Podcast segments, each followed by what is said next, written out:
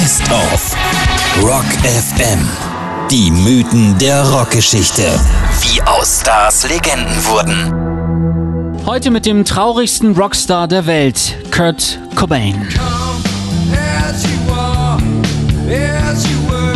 Ich wünschte, ich könnte jemanden um Rat fragen, jemanden, der mir nicht das Gefühl gibt, dass ich widerlich bin. Dieser Satz aus seinem Tagebuch beschreibt den ganzen Schmerz einer Legende, der nie eine sein wollte. Er wuchs im prüden Aberdeen, 100 Kilometer südlich von Seattle auf. Seine Eltern ließen sich scheiden, als er sieben war. Seine Mitschüler mobbten ihn, weil er einen schwulen Freund hatte und alle um ihn rum sagten ihm immer nur das Gleiche. Sei doch einfach mal normal. Aber Kurt wollte nicht normal sein, er konnte es auch gar nicht, denn der Schmerz eines missverstandenen, gescholtenen und ausgegrenzten Jungen wurde immer größer und mächtiger. Die erste Teilentladung erfolgte 1989 mit dem Debütalbum seiner Band Nirvana. Bleach entstand in nur 40 Stunden.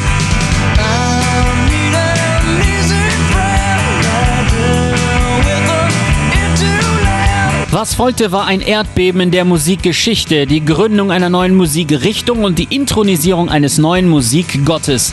Es folgte das 91er Wahnsinnsalbum Nevermind.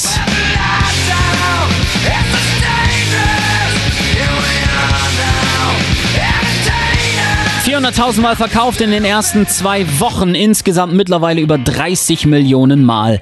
Es ist das wichtigste Album der 90er Jahre und als Grundstein des Grunge eine der größten Scheiben aller Zeiten. Aber wie so oft war es auch der Anfang vom Ende des zum König des Grunge stilisierten Kurt Cobain, der die Aufmerksamkeit hasste und sich ganz einfach mit Menschen grundsätzlich nicht verstand. I was underdeveloped, immature little dude that never got laid. Oh, poor little kid.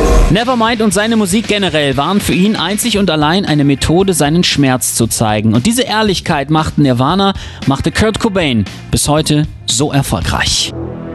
Doch es hat nicht gereicht. Erste Vorboten darauf, dass Kurt der Lebenswille mehr und mehr abging, waren das 93er Werk In Utero, das er eigentlich I Hate Myself and I Want to Die nennen wollte. Kurz nach dem letzten Nirvana-Konzert am 1. März 1994 in München fällt Cobain nach einem Cocktail aus Rohypnol und Champagner ins Koma. Ob Unfall oder Selbstmordversuch ist bis heute unklar.